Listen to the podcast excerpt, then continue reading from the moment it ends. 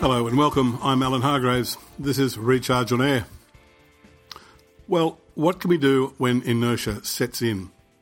You probably know that you and your firm can go better. You're aware of specific strengths and you know you could knock the cover off the ball if you really gave it your best shot. Trouble is, you don't seem to get around to it. Can we do anything about this? There are a couple of roadblocks that you probably need to clear. The first is that you only need one idea, not lots of them. Having too many great projects can create more inertia than not having any. And the second problem is that we often feel we should do it alone. We're the ones who should make it all happen. Yet most great ideas require input way beyond our own strengths.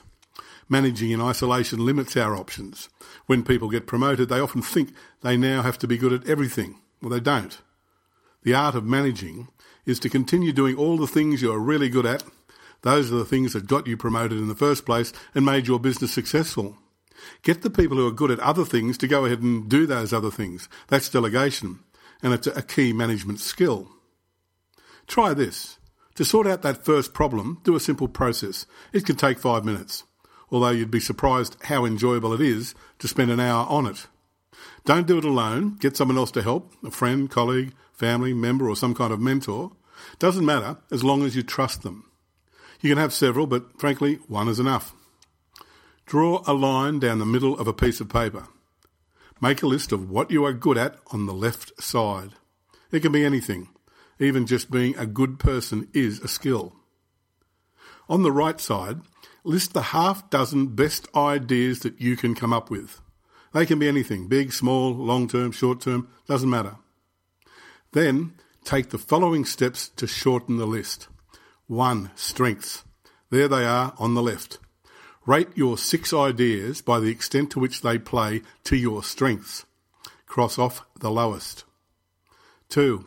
Avoid duplication. Look for the leverage of overlap and work on this. There is always some way to partially or completely combine two of these things into one. 3. Get realistic. Do you have the time and the resources to do them all? It's unlikely. Cross off the least realistic.